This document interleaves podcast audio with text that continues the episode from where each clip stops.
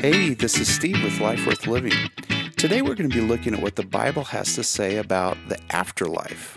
What happens after you die? How will Jesus return? Who will rise first when Jesus does return? What does the judgment of God look like? Who will be judged and who won't be judged? And how can you make sure that you're prepared for eternity? So I can't wait to share these thoughts with you from the Bible, these truths. So listen in and be blessed. All right, so you know, if you want to turn to uh, First Thessalonians four, we're going to be jumping around quite a bit, but um, in Acts, you'll remember we're in uh, chapter seventeen. We've been camped out there quite a bit, looking at at the Thessalonian church that's mentioned there in Acts seventeen, and I just wanted to touch on one topic before we move into Acts eighteen and start talking about other things, and that's the afterlife. The afterlife what happens after you die. And the, the Thessalonians had some questions. They were wondering, what happens after you die? Uh, you know, what does it look like? What does it feel like? What should we be expecting? And I think really, truly, we need to have expectations of what it looks like after we pass away. We should know these things. And the Bible is probably the only book in the world that really gives us a true glimpse, an accurate glimpse of what, and more than a glimpse, a, a good picture of what the afterlife will look like. Now, whenever I go to a funeral and I uh, go to the viewing and I go to the casket, and I look at the person, the loved one, the friend, or some acquaintance that I had that's passed away, I look at them and I say, they're somewhere. There's no way that person just quit existing. I mean, their body is here, but they're somewhere. There's, there's got to be something after you pass away. We don't just quit existing. I think the human mind is geared and is, is created in such a fashion that we realize there's eternity after we, after we live this life. In fact, the Bible says that God has put eternity into the heart of man. And so the heart of man cannot comprehend that there's an end beyond the end of their life. And so the Thessalonians were in the same book. They had some in the same boat. They had some questions about the afterlife, and the apostle Paul wrote them two letters explaining certain aspects of what what to expect after you pass on. So let's look at 1 Thessalonians 4 verses 13 through 18. As usual, we're going to be looking at a lot of scriptures. I mean, if we're in church and we're talking about stuff that's outside of scripture, what is that's a that's a waste of time, man. We're here to find out what the Word of God tells us about any one of our questions. But here it says in 1 Thessalonians 4, verse starting verse 13, brothers and sisters, and this is the apostle Paul writing a letter to them. We do not want you to be uninformed about those who sleep in death. So that you do not so that you do not grieve like the rest of mankind who have no hope. I've seen people, man, I I saw this lady, this was years ago. I was working at the El Paso Independent School District, of all places, and her mom passed away. And three years later, this lady was still grieving. And this, her mom was elderly when she passed away. She was still grieving. She was still hopeless. And I thought to myself, I didn't want to judge this lady, but I was like, you know, we have hope when when our you know, someone who believes in Jesus passes away, we have hope. We can still grieve, but there's a consolation about the you know about the afterlife. And so for we believe that Jesus died and rose again. Our hope is in the resurrection of Jesus. And so we believe that God will bring with Jesus those who have fallen asleep in other words those who have passed away in him. That's that's a great hope that we have. According to to the Lord's word. Now, listen to this according to the Lord's word. In other words, the things that the apostle Paul is telling us here in this, in this epistle to the Thessalonians, Jesus had explained apparently to his disciples and his followers. And now the apostle Paul is just writing what was passed down from Jesus uh, to, to him and, and to the other disciples. And so, according to the Lord's word, we tell you that we who are still alive, who are left until the coming of the Lord, will certainly not precede those who have fallen asleep. What is this verse telling us? This verse is telling us that, and we're going to read about it here in a little bit more depth, that Jesus is returning. In Acts 1, we find out that Jesus was taken up, his disciples were around him after he had died and was resurrected, and 40 days later, they were there on the Mount of Olives, and literally, Jesus was taken up into the air, covered by clouds, and the disciples were standing there just struck. Their, their Savior had just been taken up in front of them, and then some angels appeared and told them, Men of Galilee, why are you looking up? The same Jesus that was taken up will return in the same manner. Jesus is coming back, folks. He's coming back, and we should be excited and we should be living every day as if Jesus was coming back today. One of these days, he's coming back. But what this verse is saying is the dead that are in Christ will rise. When Jesus comes back, they're going to rise first, and then we who are still alive will be caught up with him. So that's what it's, it's saying here that we will not, we're not going to go first. Those who have died first in Christ will be taken up first. So it says, they will not precede those who have fallen. We will not precede those who have fallen uh, asleep or have died. For the Lord himself will come down from heaven with a loud command, with a voice of the archangel, and the trumpet call of God. It's going to be loud.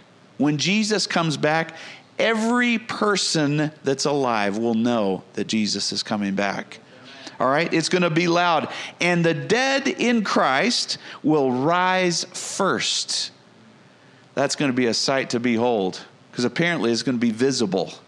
People coming out of the ground, coming out of the ocean, rising up with him, they will rise first. After that, we who are still alive and are left will be caught up together with them in the clouds. What a sight! What an experience! What a hope we have if, in fact, we've invited the Lord Jesus Christ into our hearts. Amazing event this is going to be. And we will meet the Lord in the air. So we will be with the Lord forever. Therefore, encourage one another with these words. I tell you what, do you believe this to be true? Yes, or do you think this is some fable? Do you think this is something fantastic and made up and conjured up in some human being's mind, and you're thinking, ah, I don't think that's going to happen? Well, I tell you what, if you are a Christian, whether of maybe a Catholic background or an evangelical background, but you have invited the Lord Jesus Christ in your heart, you have to believe this. You have to believe this and you have to hope in this and you've got to live this and you got this has got to be going on in the background of your mind because this is what we're living for. This hope is what we're living for. It's exciting. Now, this isn't the only place in the Bible where this is mentioned of this resurrection of the dead. It's crazy. Daniel 12, 2 in the Old Testament mentions it well as well. It says, As many of them that sleep in the dust of the earth shall awake, some to everlasting life. Some. Because it goes on and it says, Some others to shame and everlasting contempt. We're all going to be resurrected in some form or fashion. I just want to end up on the right side of the fence. Don't you? The decision you make today impacts you for eternity. And I wouldn't gamble with that decision. I would make the right decision. In John chapter 5, verses 28 through 29, we hear something similar. Do not be amazed at this, for a time is coming when all who are in their graves will hear his voice. Whose voice? Jesus' voice. And will come out. Those who have done what is good will rise to life. Those who have done what is evil will rise to condemnation. Either way, they're rising. This is not something that we can control. So, again, this teaching of, of the afterlife is very important for us to understand. It's very important for us to understand the details and what the Bible instructs us in. So in 1 Corinthians chapter 15, throughout almost the entire chapter, and this is going to be one of our readings for this week, in, in, in verse, I'm not going to read every single verse, but a couple of sampling of verses, we read, So it will be with the resurrection of the dead. Now, this is the Apostle Paul speaking to the Corinthian church, which, by the way, next week we'll be looking at this. What, what, did, uh, what, what happened in Corinth? All right? So he wrote two books to the Corinthians, and this is one where he explains some of this. The body that is sown is perishable what does that mean? The body that you have right now, these, these fingers that you have, these legs that you have, the beautiful hair that you may or may not have, all right? That's perishable. It's going away. It ain't, it ain't going to last. Those aches and pains that you have are indications that the end is coming.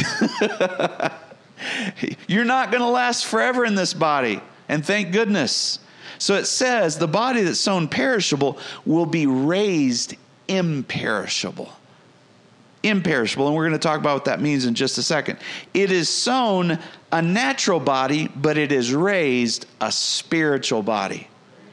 There are those that there are those that believe, oh, you shouldn't be cremated because then what does God have to work with to raise? Well, they don't understand that what's going to be raised is a spiritual body. With the soul, the person that you are, that continues on is going to be given a spiritual body. And, and what we see raising out of the grave or out of the ocean or, or out of wherever they, they, these souls are is going to be given a spiritual body. Isn't that exciting? The Bible talks of God as being the Spirit. And He is He's created not only you as a body, but a, a soul a spirit and and to be born again means that that that spirit man or the spirit woman that that isn't existent until you come in touch with Jesus Christ and he gives you a second birth and what's born in you is eternal and lasts forever, praise God, and isn't in the hand of God. But let's read on here in 1 Corinthians 15. It says, If there's a natural body, there's also a spiritual body. Listen, I tell you a mystery. We will not all sleep, but we will be changed. We will be changed in a flash, in the twinkling of an eye, at the last trumpet. Remember that trumpet sound that I was telling you about? It's going to be so loud, for the trumpet will sound, and the dead will be raised imperishable, and we will be changed. See, you begin to flesh out this idea of, of how does this work? How, how's God going to do this? Well, here we get an understanding of that. For the perishable, that's our bodies, must clothe itself with the imperishable, and the mortal with immortality. God has created us for eternity, not just for the 60, 70 years that we're here on this earth, or shorter or longer Praise God. God has eternity in store for you. He created you to live forever. He did. He created you to live forever, and that's good news. Now, here's a question, all right? So I get that, you know, Jesus comes back. If I'm alive, I'll be raised with him. If I'm dead, then I will be raised with him as well. But what about between now and when the second coming of Christ comes, what happens to someone who passes away? Maybe you have loved one, I'm sure you do, a loved one, a friend that's passed away. What's where are they right now? What's the story with what's going on with them right now? I think that's important to understand. Well, in 2 Corinthians 5, the second letter to the Corinthians, we get a glimpse of what that is, and we don't get all the backdrop or context to fully understand it, but we do know this. It says, We are confident, I say, and would prefer to be away from the body and at home with the Lord. And the old King James Version says, To be absent from the body is to be in the presence of the Lord. So let's say I, I'm drop dead right now, pass away right now. I'm in Christ. I'm going to be immediately caught up to be in the presence of the Lord. Now, I won't have, from what I can tell, I won't have a spiritual body yet. I won't have experienced the second coming. But God says, Here, it's time, son. I want you to come and just be with me. Maybe it's my soul. Maybe it's my, I don't know, my essence or whatever you want to call it. I'm caught up to be in the presence of the Lord immediately. But then, the second coming of Christ, I'm going to be given a spiritual body. I'm going to be raised up from wherever it is that I passed away at, and I'm going to be caught up in the air with Christ. What an amazing promise. What an amazing reality this is that I think, you know, it resonates within us. We're saying, yeah, that's, that's got to be the way that it is. My Creator is telling me what it looks like to pass on to the afterlife. Well, let's read on a, little, a few more details here. This is, these are important things. These are things that we as Christians should know backwards and forwards as we live our lives. So in Revelations 20, now this is the last book of the Bible. This is where a lot of interesting uh, things are predicted, they're prophesied, they're foretold. Here in Revelations verse chapter 20 verses 11 through 15 it says, "Then I saw, and this is this is the apostle John. He's the one that wrote the uh, the apocalypse or the book of Revelations. And he says, "I saw a great white throne so now we've passed away, we've been raised with Christ, we've been given a spiritual body. What happens next? Says, I saw a great white throne and him who was seated on it. He saw God, the Almighty God, seated on this massive white throne. And the throne and God are so powerful that the earth and the heavens fled from his presence. The Bible tells us if any man sees physically sees God, they can't live. It'll kill you to see God. And here we see the great authority and power of God, its impact on heavens and earth. They fled from his presence. There was no place for them. And I saw the dead. a multitude of the dead, all the dead people of all the generations of the world amassed there before the throne of God, both great and small. Steve Jobs is going to be there, you know, the guy that started Apple.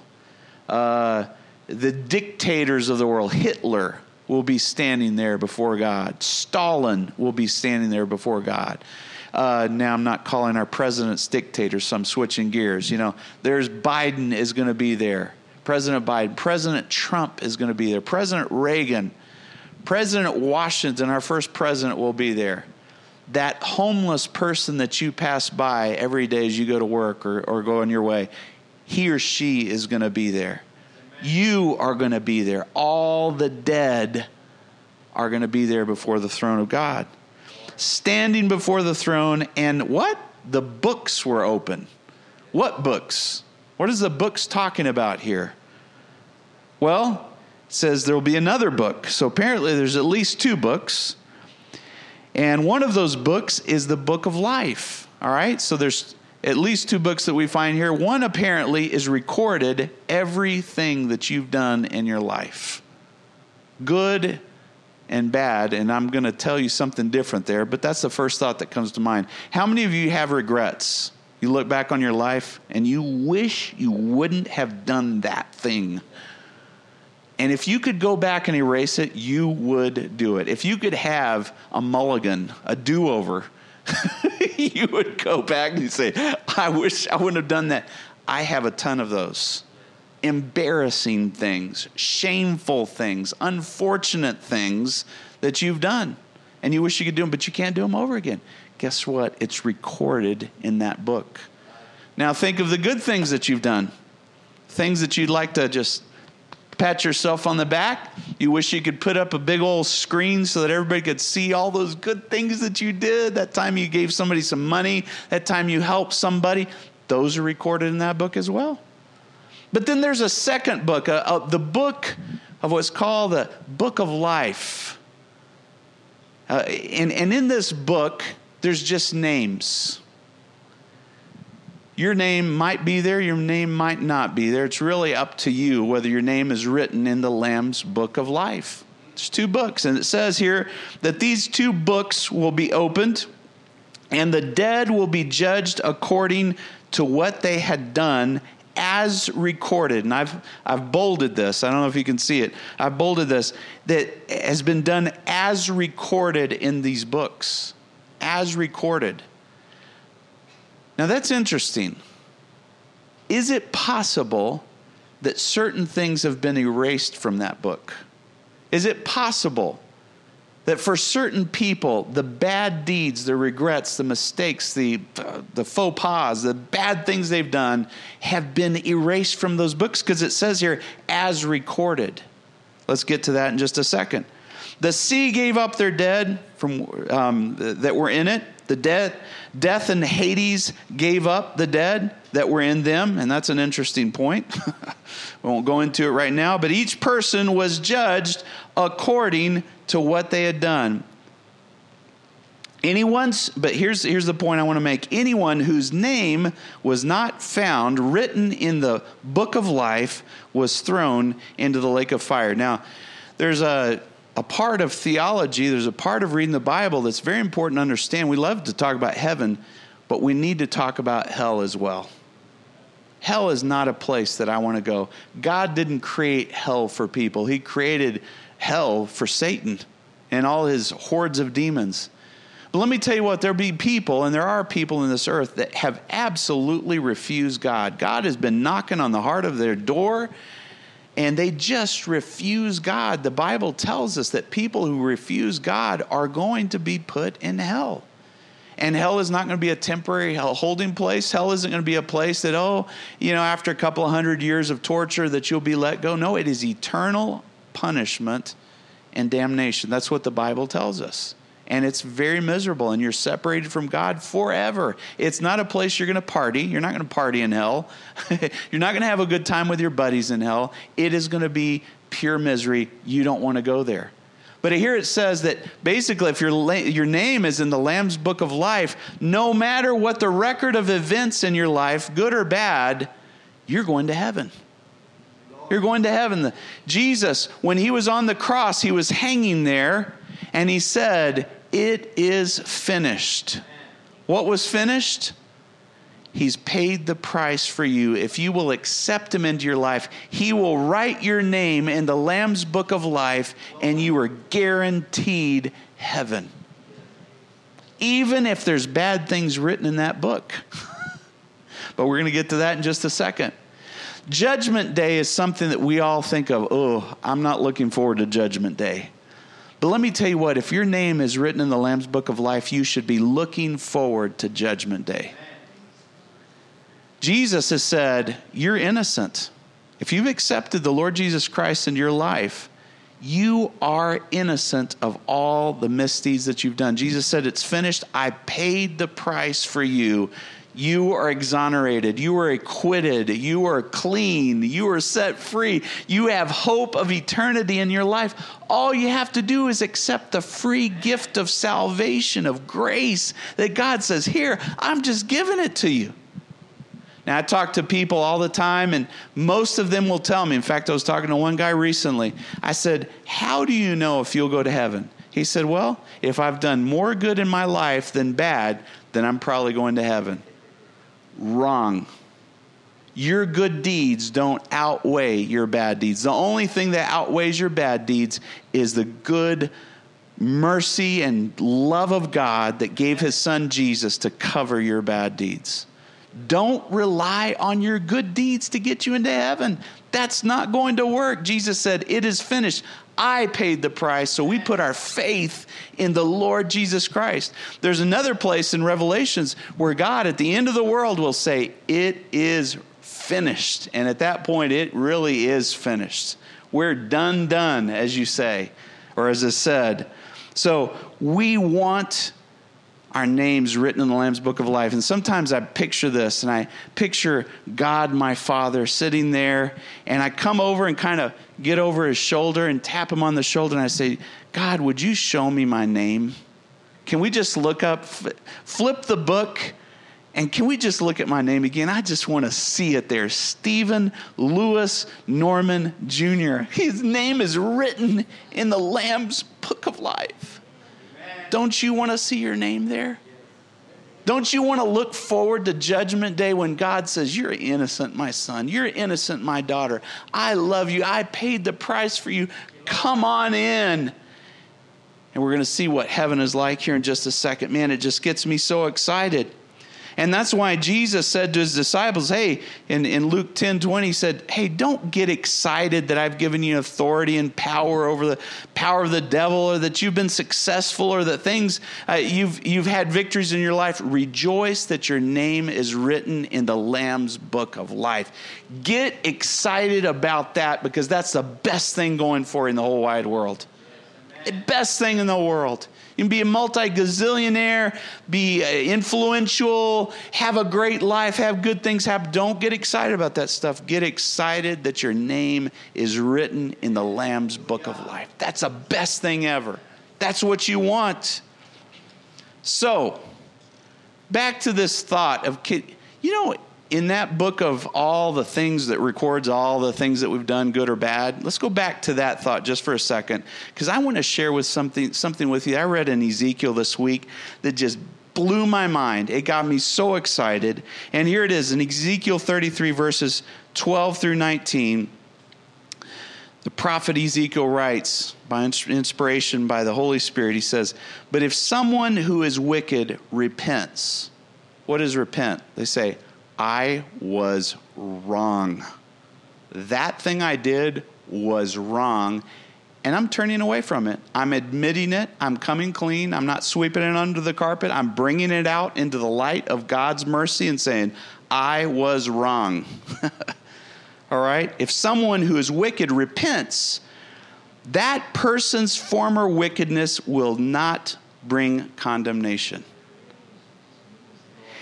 If I tell a righteous person that they will surely live, but then they trust in their righteousness and do evil, in other words, they say, ah, I'm saved. I can do whatever I feel like doing. God's going to forgive me. And they take God's grace and they stomp on it and they say, I'm going to go party. I'm going to go sleep around. I'm going to do, because I'm saved. God's got me covered. That's, that's your attitude, you turn away and you trust in your old righteousness none of the righteous things that person has done will be remembered. Hmm. There's things in this book of God's remembrances that he blots out, that he erases. and what happens? How can my evil misdeeds and my regrets be erased? Repentance. Saying, God, I was wrong. I am wrong. And I repent. You know what he does? He goes in to his book of events and he erases the bad things that you've done so that the day of judgment, they're not even going to be brought up. they're not even going to be brought up. You remember them, but God speaks of not remembering them anymore. He's erased them. In fact, we'll read on here just because it's very explicit. It says, um, I read on here, it says, they will die for the evil things they've done. And if I say to a wicked person, You will surely die, but they turn away from their sin and do what is just and right, if they give back what they've taken in pledge for a loan, or re- return what was stolen, or follow the decrees that give life, and do no evil, that person will surely live. They will not die. None of the sins that person has committed will be remembered against them. Wow, that's super cool. You know what that's called? That's called mercy. That's called mercy. Now, God is a just God. People are going to pay. We have to pay, or someone's got to pay for our sins. Jesus paid the price for your regrets. So he's just. God is just, but he's merciful on the other side. Jesus paid the price. He said, It is finished. All right, so just one last thought here. What will heaven be like? What will be, heaven be like? I personally am looking forward to Judgment Day. I know my name is written in the Lamb's Book of Life because I've done what the Bible says to accept the free gift of salvation from Jesus. I'm not trusting in my righteousness, believe me. I'm not saying, oh, God, you must be so proud of me. I did X, Y, and Z yesterday, and I did the other thing, and I gave something to the poor. I'm not relying on my righteousness. Now, I want to do good things because I represent my Father. I don't, but I don't do it to earn salvation. I just do it because I love God and I want to be more like Him and I want to display who He is to everybody around me. But I don't do it to earn anything. I do it because I love God. So my name, thank the Lord, is written in the Lamb's Book of Life. But in Revelations 21, we get a view of heaven. Then I saw a new heaven and a new earth. For the first heaven and the first earth had passed away. Everything that you see here is going away. We saw this this show about the Egyptian pyramids where the pharaohs would accumulate all these goods around them, hoping that they'd be able to take that stuff with them to the afterlife. Guess what? It's not going with them. It's in some museum in Cairo right now. All right? They lost out on all that stuff they were trying to accumulate. It's not even with them. All right? All they're just like the rest of the dead. They're going to appear before the Lord. But there's everything that we see is going to be gone. And I saw a holy city, the new Jerusalem, coming down out of heaven from God, prepared as a bride, beautiful and dressed for her husband. The Bible says that you and I, if we've given our hearts to the Lord Jesus, we're going to be like the bride of Christ. That's how much God loves you. Man, when I married Tina, and now more so than ever, I love my wife beyond all comprehension. I would do anything for my wife. She's my best friend. I, I, admire her. I love her. I respect her. You know what? Jesus looks at you the same way. He loves you. He has a fiery love for you. And someday we're going to be aggregated and collected together as the bride of Christ, and God is going to show us his intense, ardent love for us. He loves you so much, he would do anything, and he has done everything for you. But look at this the bride of Christ coming down. Uh, so, so yes, the New Jerusalem is like the bride of Christ. I heard a loud voice from the throne saying, Look, God's dwelling place is now among people. Isn't that what we wish? Don't you wish God was just here ruling and reigning? There's no more child abuse. There's no more. There's no more uh, spouses being abused by by their husbands. There wasn't poverty. There wasn't sickness. Don't you wish God lived here on earth with us? In some respects, He does. His Spirit is here, but there's still evil on earth. In heaven, there will be no more evil no more death, no more pain. And we'll read on, we'll see a little bit of that. His dwelling is among people, he will dwell with them. They will be his people, and God himself will be with them and be their God. He will wipe every tear from their eyes. There will be no more death, thank goodness, or mourning, or crying, or pain, for the old order of things has passed away. I cannot wait for that new era, that new time no more worries. Can you imagine not worrying about anything else ever again? Can you imagine never having an old memory crop up and beat you down? Can you imagine not having to defend someone who's defenseless because God is defending them? Oh, can't wait. Can you imagine not having more back pain? Can you imagine not having any more worries about your finances or your health or your loved ones? Everything is going to be perfect in heaven. I can't wait for heaven and I want be I want to be there and I want you to be there. Cuz it's your decision. God's already made the decision. Now you need to make a decision in sync with the Lord. It says they will be his people, God himself will be with them, no more death, no more pain. He who is seated on the throne said, I am making everything new. Oof everything new. Come, I will show you the bride, the wife of the Lamb. And he carried me away in the Spirit to a mountain great and high, and showed me the holy city, Jerusalem, coming down out of heaven from God. It shone with the glory of God. Now, look at this description. This is just amazing. Its brilliance was like that of a precious jewel, like a jasper, clear as crystal. It had a great uh, high wall with 12 gates and with 12 angels at the gates. This is just impressive, massive, beautiful, expensive.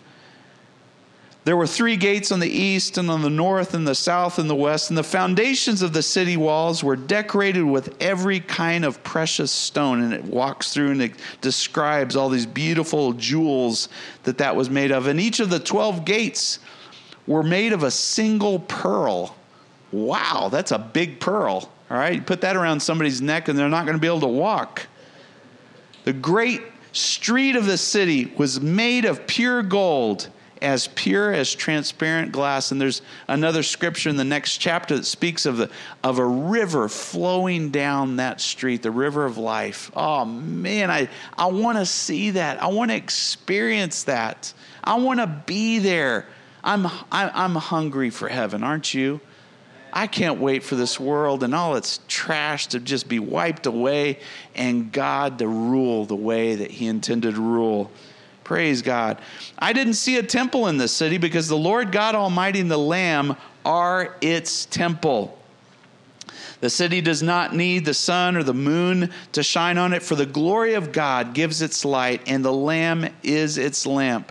The nations will walk by its lamp, and the, and the kings of the earth will bring their splendor into it.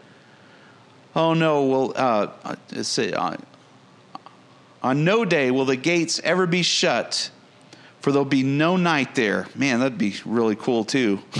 the glory and the honor of the nations will be brought into it. Nothing impure will ever enter it, nor will anyone who does what's shameful or deceitful, but only those whose names are written in the Lamb's book of life. I want you to be sure that your name is written in the Lamb's book of life. I want you to be sure of it. This is heaven. This is what heaven is going to be like. This is what the afterlife life can be like for you. If you just make a commitment to Jesus today, just a simple commitment say, Jesus, I decide for you. I decide to live my life for you. I heard this guy once say, a pastor once say, a lot of people are willing to die for God, but not many people are willing to live for God. And I would say that's probably true. It's easier to die for God than to live for God. Because our temptations and our, our desires and our fears drive us to do goofy things and drive us away from God. But can you make a decision for God this morning? Can you say, Jesus, I'm tired of trying to do this on my own. I'm tired of my doubts pestering me and my questions and my fears dragging me down. I want to make a decision for Jesus today. And you have made, I imagine, suspect, suspect most everybody's already made this decision. Make a fresh, new commitment to the Lord. Keep it fresh, keep it real with Jesus, and say, God, I give my life to you today. I've done it hundreds of times, and I will continue to because I want to get closer and closer and closer to the Lord. Don't you? Just just another inch, just another step closer to God. Praise the Lord. This isn't about religion. This is about relationship with God Almighty through His Son, Jesus Christ. Let's pray.